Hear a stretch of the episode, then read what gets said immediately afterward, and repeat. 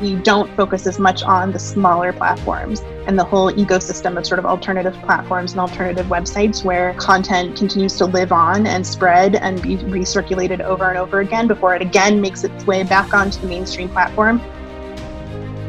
Write as much as you can, every kind of thing you can possibly try to learn how to write it, take every writing class you can.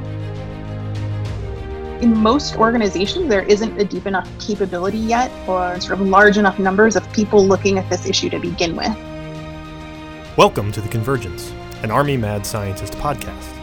I'm Matt Sanisbert of the Combat Capabilities Development Command's Armament Center within the Army Futures Command, and I'm joined by Luke Shabro, Deputy Director of Mad Scientist. Mad Scientist is a U.S. Army initiative that continually explores the future of warfare, challenges assumptions, and collaborates with academia, industry, and government. You can connect with us through Twitter at ArmyMadSci, or subscribe to the blog, The Mad Scientist Laboratory, at madsciblog.tradoc.army.mil. On today's episode, we'll be talking with Cindy Otis, former CIA officer and expert on disinformation, specializing in election security, digital investigations, and messaging.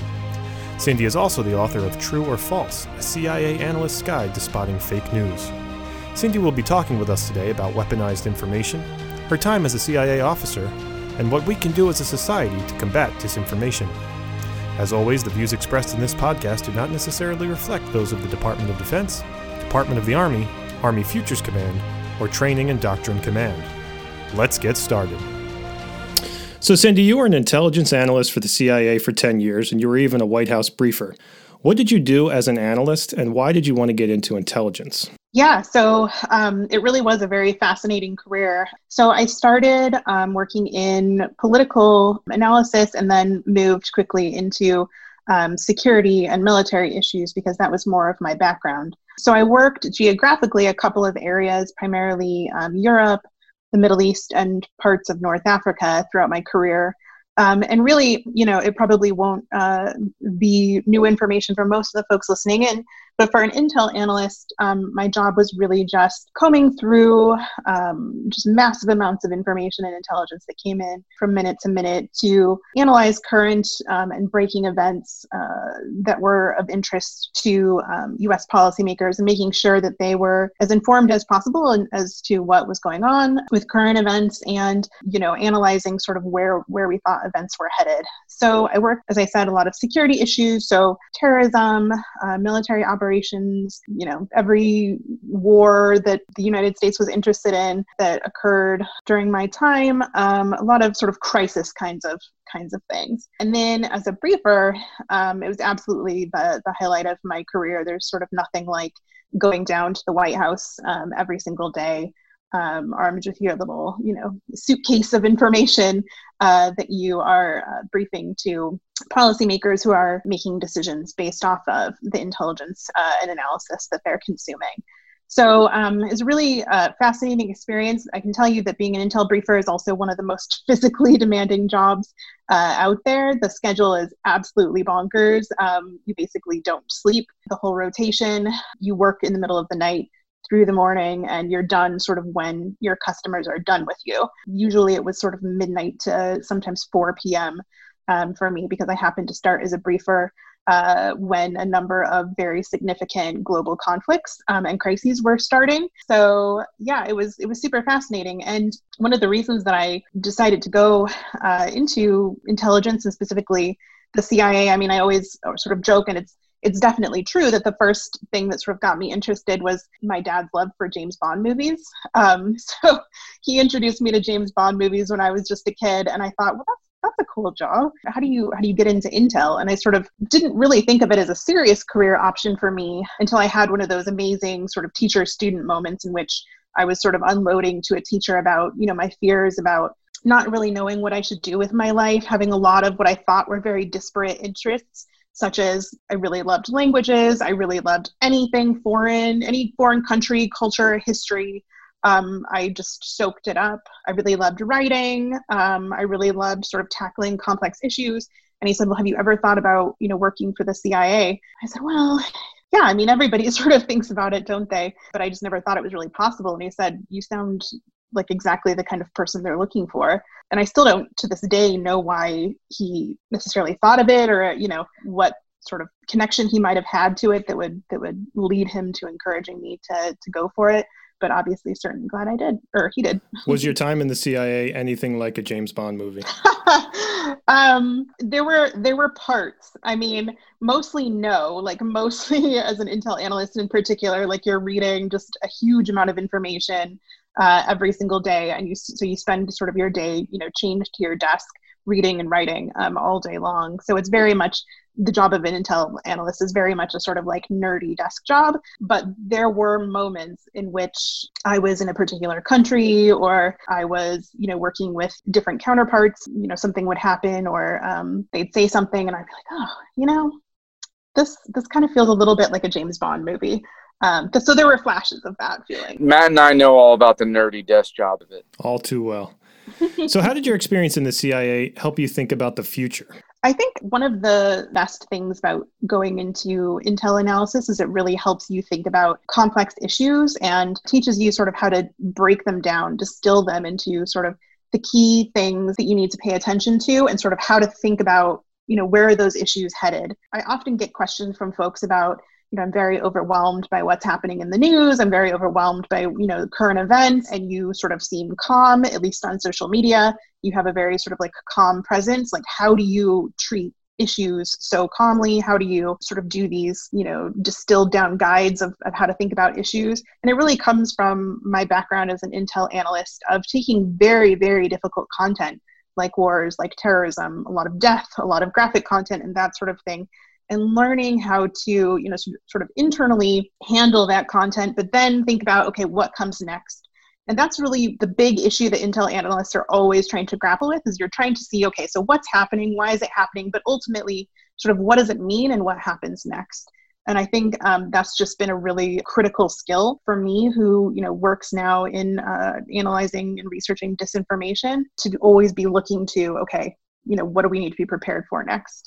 That's some fantastic insights. One of the reasons we wanted to bring you on is you wrote a book that's coming out this summer called True or False: A CIA Analyst's Guide to Spotting Fake News. So could you tell us kind of what are the main themes of that book and what really inspired you to write it? So ultimately, the sort of main theme is, what I hope comes through of it is a feeling of hope.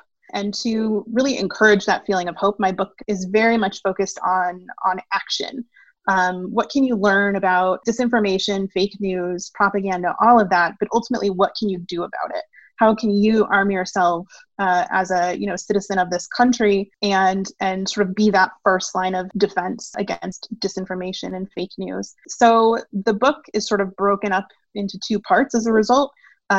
One is doing a sort of historical review of a number of different time periods or historical figures that will be normal names that people have heard before, and looking at how fake news or disinformation, they either used it or it affected them and sort of their historical legacy or, you know, their time period. And that was really to demonstrate that disinformation, propaganda, and fake news are not new things. And I think there's a lot of research going on right now. There's a sort of growing community of folks who analyze and research disinformation. It's getting a lot of attention in the news right now, which is all great, but I feel sometimes like it's sort of, as a result, treated as a brand new issue, a brand new threat, when really that's not the case at all. It's been around for a very long time.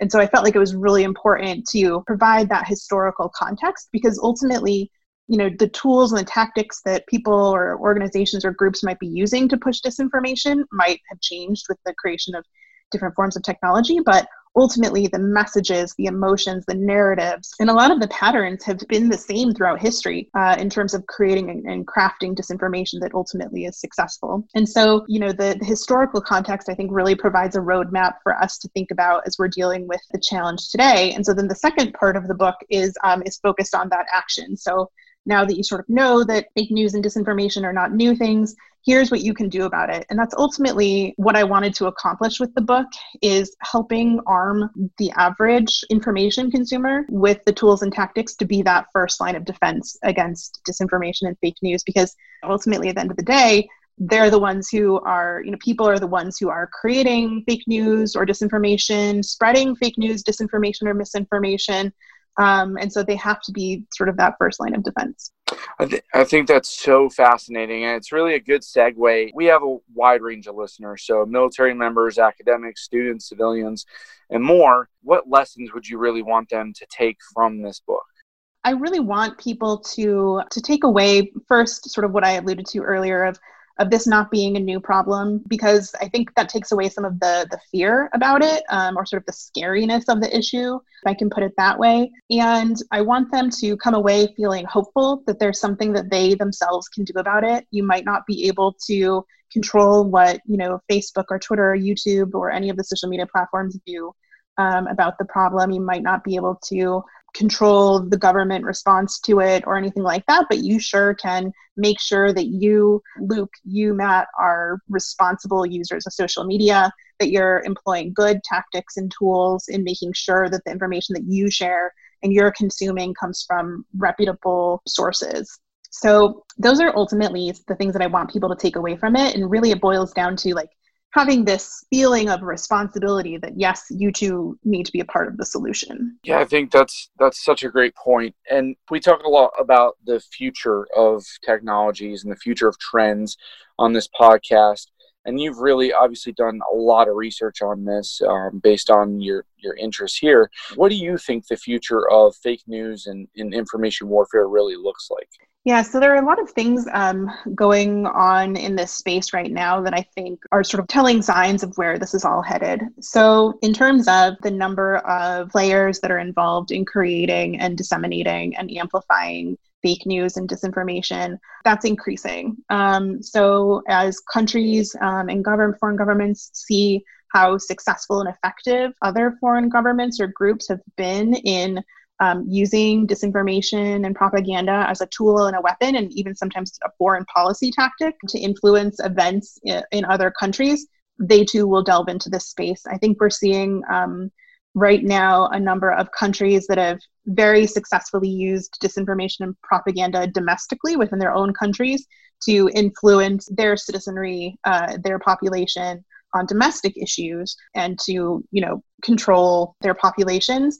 And now they see and are starting to delve into using that same infrastructure, that same capability to target events outside of their borders as well that coincide with their policy interests. I think we're going to see more foreign governments getting involved in the disinformation space.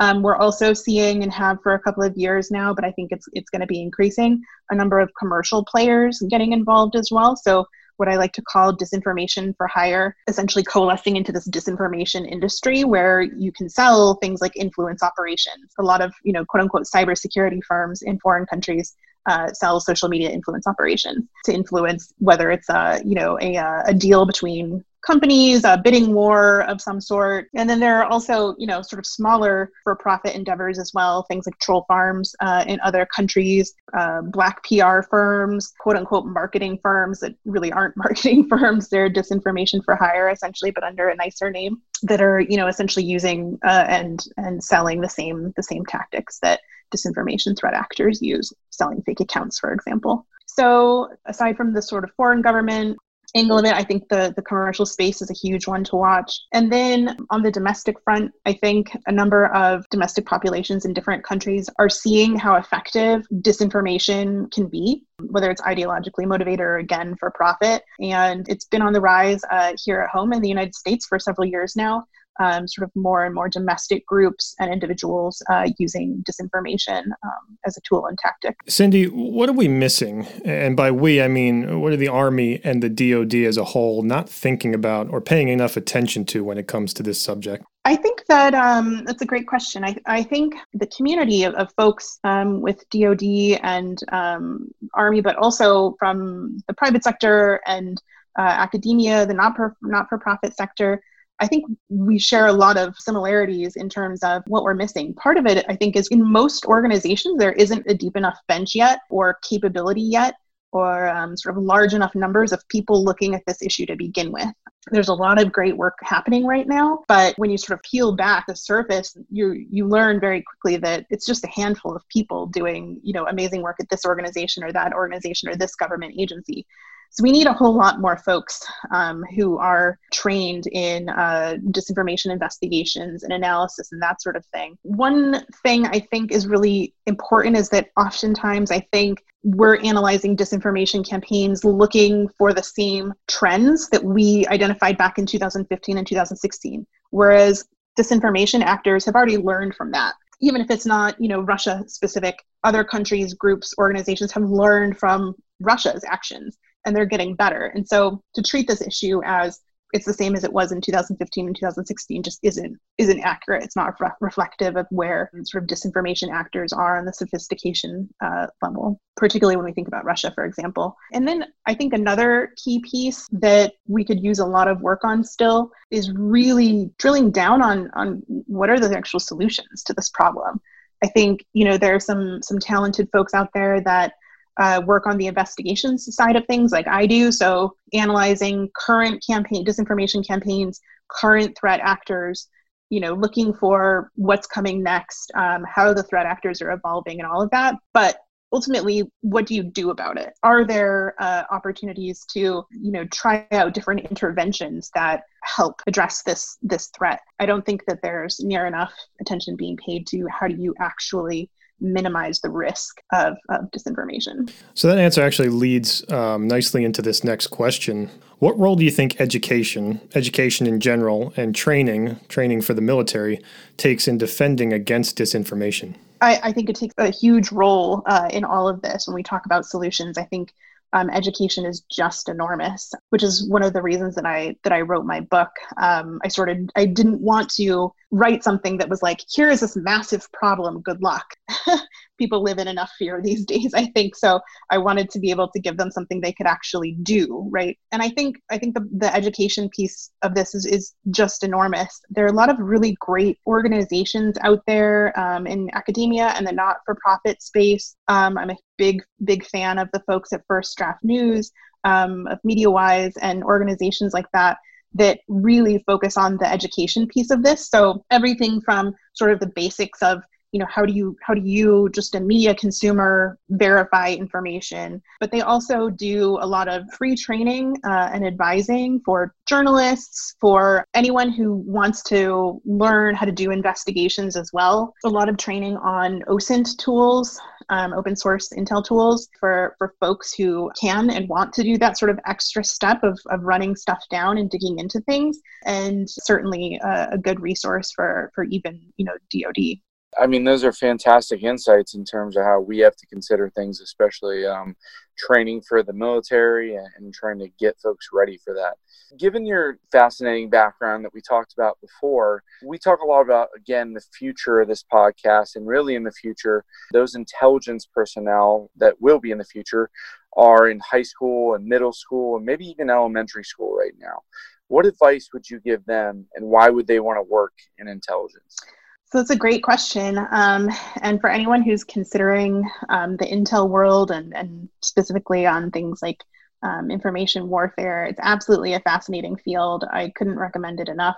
It's an opportunity to work on sort of the next generation of warfare. It's an opportunity to just work on some very fascinating issues that are national security issues for not just our country, but other countries as well, allies and, you know, countries that we want to help keep safe. So my biggest piece of advice always, no matter what career you're even thinking about going into, but specifically for intel, is write as much as you can. Every kind of thing you can possibly try to learn how to write it. Take every writing class you can. Read up online about how to write clear and concisely, and then practice it. The communications piece of this, being able to translate very complex, convoluted ideas to people who might not be experts, because you have to remember and realize that you might be serving a senior policymaker, but that policymaker might not have any experience in the issue you're working on. This might be the first time they're ever hearing about it. So being able to distill very convoluted ideas and complex issues with long histories into potentially you get half a page, maybe a page,